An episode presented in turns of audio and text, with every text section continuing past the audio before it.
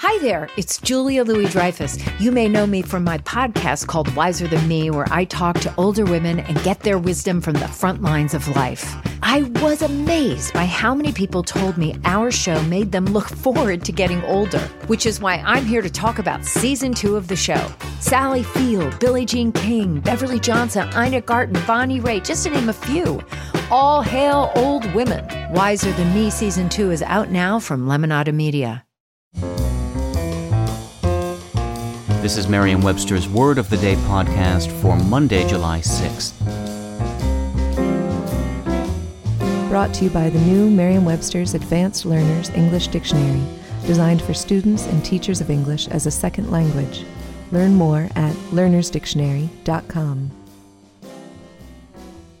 The word of the day for July 6th is scilicet, spelled S C I L I C E T. Scilicet is an adverb that means to wit or namely. Here's the word used in a sentence. All appointments must be approved by the United States of America. Scilicet, the President of the United States, stated the bill concerning the restructuring of the island's government. Scilicet is a rare word that most often occurs in legal proceedings and instruments.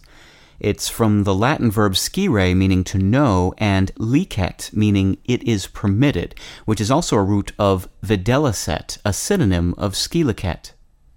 Licet, in turn, descends from the Latin verb licere, which means to be permitted, and is the ultimate source of the English words leisure and license. Scire has also made other contributions to English, giving us such words as conscience, conscious, and science.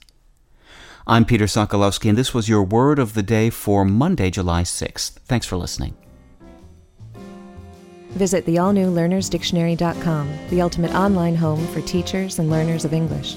A free online dictionary, audio pronunciations, custom study lists, and interactive exercises are available now at learnersdictionary.com.